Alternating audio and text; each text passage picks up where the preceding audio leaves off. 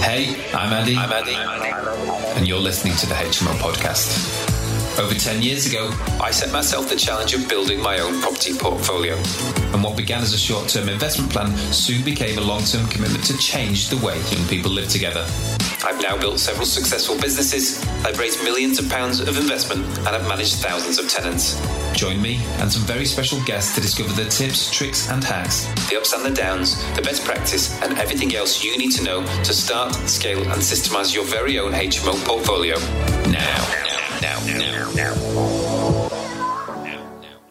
As H M O investors, as landlords, we don't like our properties being unoccupied. We don't like that downtime. We want to make sure that our properties are filled as quickly as they possibly can be. Now, this can present a problem. If we're doing a refurb, when do we actually start advertising and when do we actually sign a group up? Do we do it when we finish that refurb? Well, if we do, there's a good chance that we could be waiting two, three, four weeks to actually fill the house. Do we do it before? Well, yes, but if we do, what do we need to think about? Because we're essentially telling somebody about something that they can't see. There are challenges and there are problems involved in doing that. And if you don't get it right, it can be pretty significant. If you get it wrong, it can be an awful problem for you to handle. In fact, it can be a bit of a disaster. And I know firsthand because we really effed it up once. Now, today, I'm going to tell you what I think you should be doing if you're going to be trying to fill your rooms, your properties before you actually finish a refurb. You definitely should be. So you definitely need to hear what I've got to say to you today. So sit back, relax, do whatever you need to do. And please enjoy today's episode of the H M O Podcast. Hey guys, it's Andy here. We're going to be getting back to the podcast in just a moment, but before we do, I want to tell you very quickly about the H M O roadmap. Now, if you're serious about replacing your income, or perhaps you've already got a H M O portfolio that you want to scale up, then the H M O roadmap really is your one-stop shop. Inside the roadmap, you'll find a full sixty lesson course delivered by me, teaching you how to find more deals, how to fund more deals and raise private finance, how to refurbish great properties, how to fill them with great tenants that stay for longer, and how to manage your properties and tenants for the future. We've also got guest workshops added every single month. We've got new videos added every single week about all sorts of topics. We've got downloadable resources, cheat sheets and swipe files to help you. We've got case studies from guests and community members who are doing incredible projects that you can learn from. And we've also built an application just for you that allows you to appraise and evaluate your deals, stack them side by side and track the key metrics that are most important to you. To find out more, head to the h m o roadmap dot co dot u k now and come and join our incredible community of H M O property investors.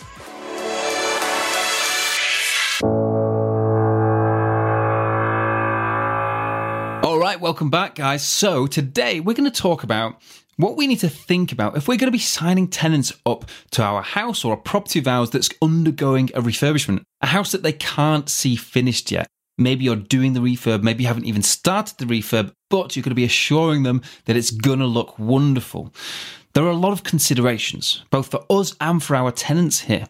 Imagine you were looking at a property and some landlord that you've never met was promising you this fantastic refurb. You'd like to think that you could trust them, but there would be some concerns. I'm sure at the back of your mind, you would be a little bit worried or anxious that this might not turn out as planned, that this landlord could disappoint you. And imagine you're a student group. If you go with this house, you're going to miss your opportunity to take any other house because in the letting season, that's what happens. Everything else will disappear very, very quickly. Now, naturally, they're going to worry about this. Naturally, their parents, their guarantors are going to worry about this. So we need to think about this and we need to manage this as well as we possibly can. And the reason that we do is not only can we get this wrong and actually make a real hash of it and cause create quite a disastrous scenario for everybody involved, actually, if we didn't finish the house on time, but if we don't manage the expectations early on, when the tenants are signing those contracts, we can end up really wasting a lot of time going back and forth, faffing with contracts, answering questions and doing all sorts. And eventually it could fall flat on its face and we're back to square one with a property that's not yet rented and we've got to go back to another group or get more viewings done. Now, the reason I'm recording this today is because something that happened to me recently has prompted it, and I wanted to share this with you to remind you that this can happen and there are, there's a better way, a better way than even I, you know, managed it recently to do it. After doing it for so many years, after filling so many properties pre kind of refurb completions, you can get a bit complacent, if I'm honest. And you can forget, and I can forget that tenants have these anxieties and that actually we have a responsibility to relieve them of these anxieties and reassure them. And that doesn't necessarily just mean telling them what they want to hear. Now, there are a few things that we should actually do and put down on paper for them. Now, As you know, I'm doing a project down in the East Mids at the moment. It's a, a five to six bed H M O. It's going to be a top-end student property. It's the one where we're converting the garage. Well, that's well underway. And I said a while ago, we had some great news, did a, a viewing with a group, and they wanted to take it straight away. I told them what it was going to look like. I showed them the plans, showed them examples of my other properties. Great, they wanted to take it. Yes, yes, yes. And everyone's dead excited. And we got the deposit off them, and then we got the deposit protected. We then got the tenancy drafted. My team got that out to them, and we sort of give them a timeline that they need to complete that in. And it wasn't coming back, and we were getting all sorts of excuses, guarantors on holidays, and there's no doubt that will be true. And we didn't want to put too much pressure on them. And also, it was right over our changeover period, so we were really busy and we weren't putting them or chasing them like we normally would do. We do like to get these tenancy agreements signed within sort of ten working days. So this went on a bit. And occasionally, the odd question would come in from a tenant or from a guarantor, and that's fine. You answer them. You know, just some assurances. Can you guarantee that it'll be done for this date? Yes, yeah, we absolutely can. And eventually, I started to think, this is taking much longer than it should do. Chased the group up and said, look, we need this back by Monday. Close the play on Monday. Otherwise, we are going to put this to another group. And the response I got was, look, some of the guarantors just got a few more questions and then it should all be fine. And then I got an email. And on this email, and it was about three pages long, a list of questions, a list of amendments that the guarantors wanted us to make to the tenancy agreement, and um, some other stuff. Requests for things like my insurance and my home address and all sorts of stuff. And it really frustrated me. It didn't necessarily frustrate me that the tenants and the guarantors wanted this stuff. What I could see was a group and a group of parents that were concerned, and that's absolutely fine. And I wanted to do what I could to kind of alleviate them of those concerns. But at the same time, I was frustrated because this group has had all this information for five weeks. I've told them very clearly, here's what's happening, but I always caveat with, look, I cannot guarantee you anything. I can tell you we'll do our absolute best. I can tell you that this is what all of my other stuff looks like. I can tell you we've got this great reputation. I can give you references. I can take you in the other properties. I can give you my personal assurances. But what I can't do is absolutely promise to the nth degree that it will be done. There's always a risk that we are going to experience problems. But it's very, very, very, very, very, very, very unlikely. And I'm really honest about that. And despite giving these assurances many times, several times, and repeating them, the tenants and the guarantors came back with this list. And this list, in my opinion, was just completely unrealistic. It wasn't just a request for us to give the reassurance of the refurb being completed. It was more than that, actually. This was a group who wanted to almost arm themselves with provisions that would work in their favour to make, I suppose, my life a bit more difficult, if ever needed. In my opinion, came across as quite unfair, very, very unrealistic, for a number of reasons, and extremely frustrating as they'd now wasted five weeks of my time. Some of the requests in it were fine and re- reasonable. They wanted, again, further written assurances that the refurb would be completed. They wanted copies of my insurance and you know, registration bodies, and that's fine. I can give them that. But there were lots of other things, these amendments to the tenancy agreements and all sorts of stuff that really had no bearing on this refurbishment, actually, at all. And actually, that's not the way we do business. There are very few agencies I would expect in the country that would just let a tenant or the guarantors amend the contracts as they please.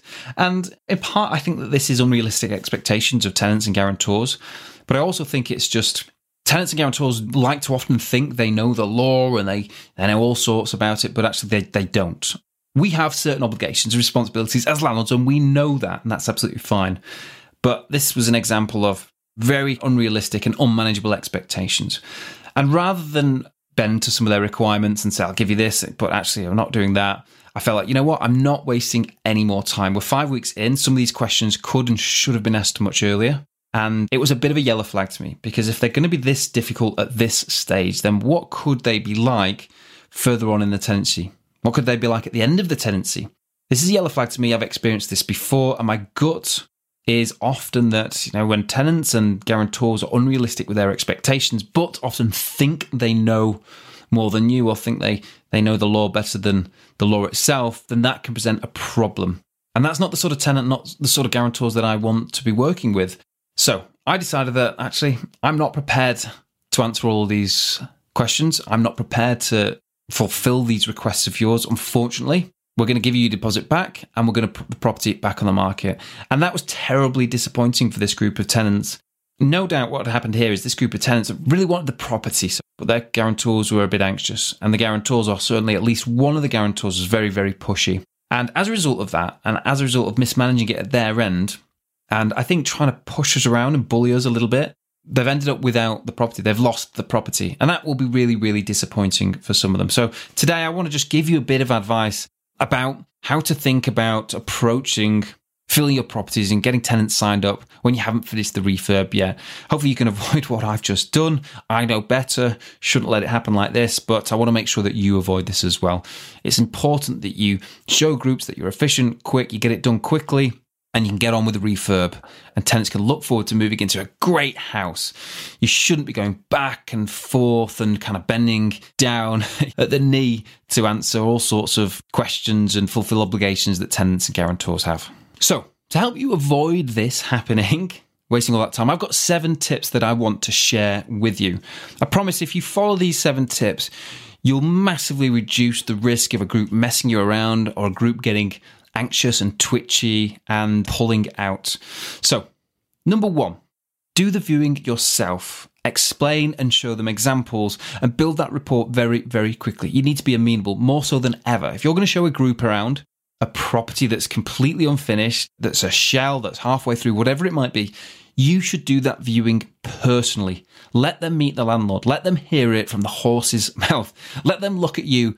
Let them look at the whites in your eyes when you tell them that this refurbishment is going to look like this. It's going to be finished on this date. That's really important. Spend the time building that rapport with tenants because that will go a long, long way. Number two, make it really clear that they must be comfortable taking a punt, taking a risk. It isn't an absolute guarantee. Yes, we can give them all the assurances in the world, but we cannot promise one hundred percent that something won't go wrong. What if you got unwell? What if something happened in your family? What if a meteor came through the roof? What if a global pandemic shut every merchant around you so that you couldn't get the building materials? Just seriously, you cannot absolutely guarantee. And I know I'm being kind of really, really pessimistic here, but it's that caveat. And the end of everything you say, look, it's going to look like this. You're going to have this. But guys, look, I just can't absolutely guarantee one hundred percent things can go wrong when it comes to building. So I'll do my very best. We're great at this. We've done loads of these before. We know what we're doing. We're experts. But I'm not promising on my life that this is going to be one hundred percent. I'll do my very best. And you just got to be really honest about that. And you need to be honest about that because they need to translate that to their guarantors as well. They need to be able to relay that same sort of assurance that you, you know, you've done this before, you know what you're doing, you promise that it's going to be done on time. And but you know, obviously there is a bit of a gamble, there's a bit of a risk that we need to be prepared to take. But if we're prepared to take it, we're going to have this fantastic property. We're probably going to get it slightly cheaper than we would do if we were seeing it finished. And that for most people is absolutely fine. But it's really important that you do make sure that that kind of caveat and that honesty is there and that you are completely honest with your tenants. Number three then, make an appendix. Create an appendix of the changes or the expectations that tenants should be aware of, or you know, what it's going to look like, what you're planning to do to the property. That appendix you can give to them at the viewing, but you can also put that appendix into your tenancy agreement, okay? Some expectations about what their new home is going to look like. But, and this is really important, but don't put too much detail in there. Don't tell them exactly what appliances you're going to be using. Make sure that the plans that you're describing are subject to change because obviously, you know, you get in a house actually, you start ripping things back. Things often aren't where you think they're going to be. Maybe the boiler needs to go here in this room and not in that room. Or maybe actually by the time you've kind of come to doing your design, maybe you've used a bit too much of the budget and actually it's not going to be marble tiled floor to ceilings. Just be sensible. Under promise and over deliver. Okay, guarantors will want you to commit to every single thing that's happening. Don't do it. Tell them broadly what the changes are. Two new bathrooms, a new kitchen, an addition of a sixth room, repainting, redecorating, new furniture. But don't tell them what colour it's going to be. Don't tell them what size the T V is going to be. Don't tell them what colour the walls are going to be and the type of floor. Just be sensible about it because that could really come back and bite you. If you commit to anything and there's a problem with that tenancy, and I've seen this before and unfortunately we've had this problem before, they will come back at you. You promised this and we got this. In one example I'll give you, we had a group in Chester, where we did a big refurb. The house was fantastic. By far, one of the best houses in that city at the time. And we'd said in the spec, in the appendix, that we were going to give them an American fridge freezer. When it came to it, the license team there wouldn't let us put an American fridge freezer in. And in fact, what we had to do was put two under-counter fridges and two under-counter freezers in, which was a real pain for us. And that removed some of the kitchen cupboard space, and it just wasn't on there. And the tenants at one point tried to use this against us, saying we hadn't delivered what we said we were going to. And it wasn't when they first moved in, it was further down the line when they had a few issues with some stuff to do with their utilities and other bits. But they tried to leverage us on that. So don't overcommit on that. Just be broad, but put that appendix into the tenancy agreement. Number four then, get a deposit as quickly as possible once you've done that viewing if they want to go ahead. And be really clear on your terms they need to stick to when it comes to signing that tenancy agreement. Don't just let them give you a deposit and sign the tenancy agreement whenever suits them. You should be saying very clearly, and we send out a next steps form, it tells them how to pay your deposit, then we'll get your tenancy agreement, then you must fill your information in within so many days. Make sure that they understand that and make sure that you get that. If you don't, the real risk is that it goes on and on and on, and then one guarantor's got a question, then another has, and then another has, and you're repeating yourself, and all of a sudden someone decides that they don't want to live there anymore, or a guarantor just gets a little bit too punchy and sends you a three-page email, questions, requests, and amendments to the contract, and, and you've got to say, hang on a minute, no way. And you've lost weeks and weeks and weeks where you could have had another group tied in, signed up, and put to bed.